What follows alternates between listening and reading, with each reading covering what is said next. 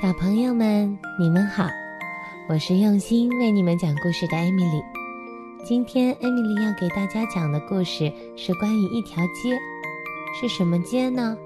可不是我们平时一起去逛的那种街哦，而是牙齿大街。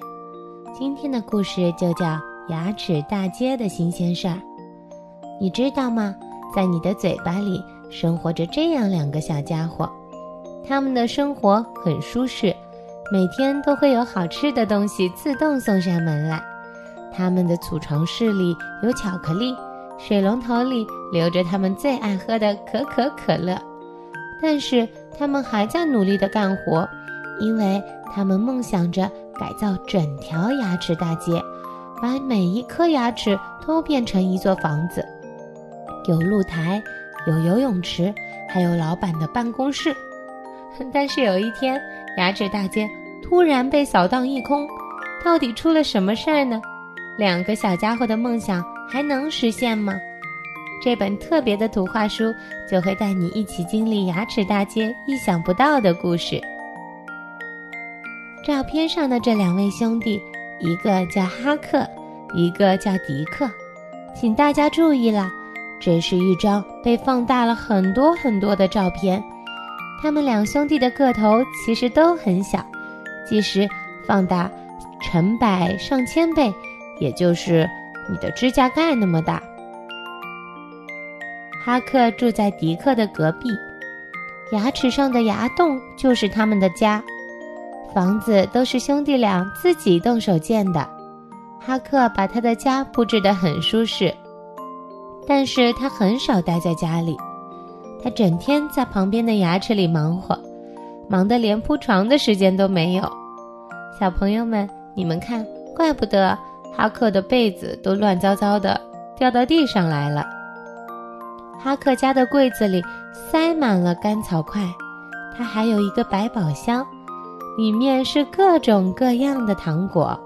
这些糖果原来都粘在牙齿上，是哈克辛辛苦苦把它们搬回家来的。哈克是个工作狂，百宝箱里的糖果堆成了小山，他还不休息。我给大家介绍一下这座糖果山吧：黄色的是柠檬，棕色的是咖啡糖，橘色的是大块的香橙糖，紫色的小块是香芋糖。至于那些白色的，很明显就是饼干上的白糖。这个时候。迪克正坐在摇摇椅上休息，他刚刚完成了一项大工程。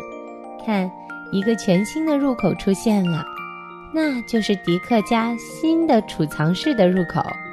入口的门帘也已经缝好了，就放在桌子上。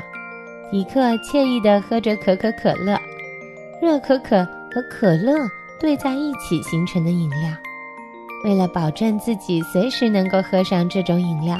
迪克还设计了一种管道装置，把屋顶上积蓄的饮料引导到屋里来。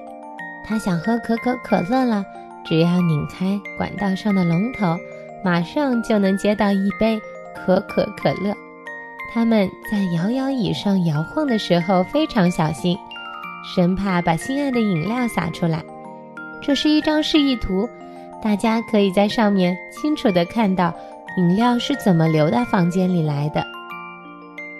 迪克住的牙齿大街一号，哈克住在牙齿大街二号，他们的家都在犬齿的后面。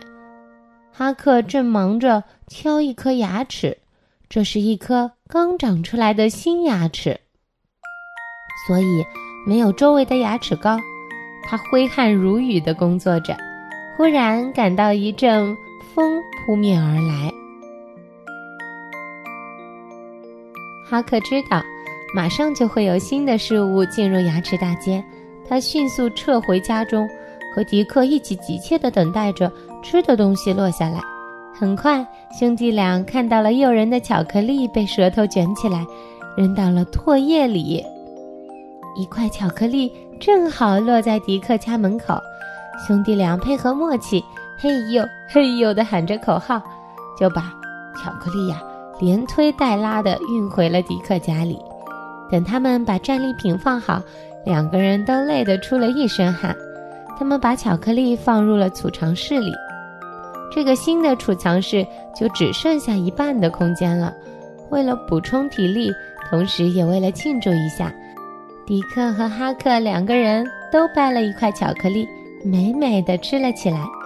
有一天，一块食物被舌头直接塞进了哈克家。看到送上门的食物，哈克别提多高兴了。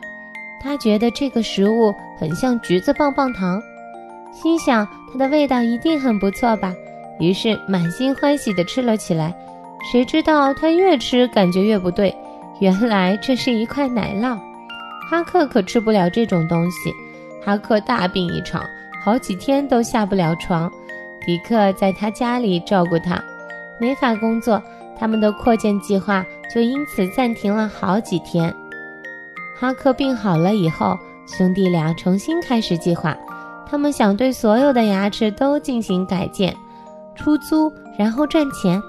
哈克已经给新的牙齿大街起了一个响亮的名字，就叫龋齿大街。我们也可以叫它烂牙齿大街。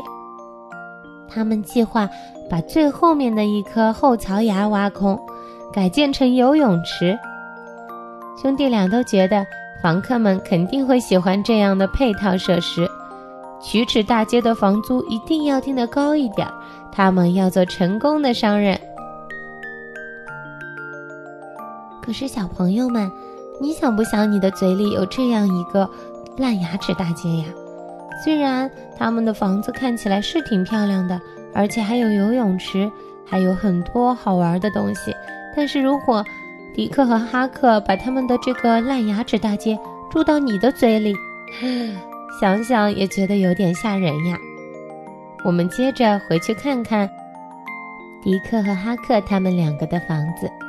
上面的牙齿建成了办公楼，也就是物业大楼。哈克用来做物业公司的董事长，迪克嘛就做副董事长。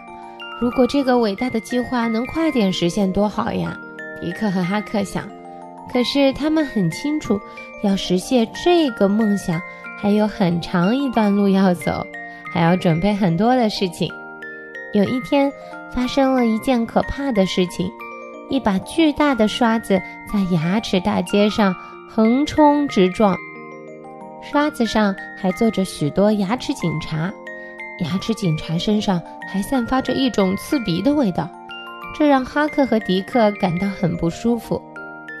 牙齿警察很快从刷子上跳下来，分散到牙齿大街的每个角落，他们认真检查了每一道缝隙，打扫了每一个卫生死角。最后连门牌都摘走了，糕点、巧克力、肉、水果、蔬菜、冰淇淋和麦片碎屑可真多呀！牙齿警察一旦发现它们，就会迅速地清洗冲刷，直到这些碎屑完全融化消失为止。小朋友们，你们猜这些牙齿警察和大刷子是什么东西呢？我猜你们一定能猜出来。哈克和迪克的房间里也被搜查了一遍，他们的储藏食物都被发现了。还好兄弟两个反应快，躲起来逃过了这一劫。牙齿警察把哈克的百宝箱清空以后就离开了，辛辛苦苦积攒的粮食就这样被牙齿警察给毁了，所有的努力都白费了。幸运的是，迪克的新储藏室没有被发现。多亏门口挂着帘子，里面的巧克力才幸免于难。小朋友们，你们觉得迪克和哈克的计划能成功吗？他们真的能够建起成功的烂牙齿大街吗？嗯，艾米丽想，聪明的你们一定能知道答案。那么明天我们再继续讲迪克和哈克还有牙齿大街的故事吧。今天的故事就先到这里。小朋友们，再见。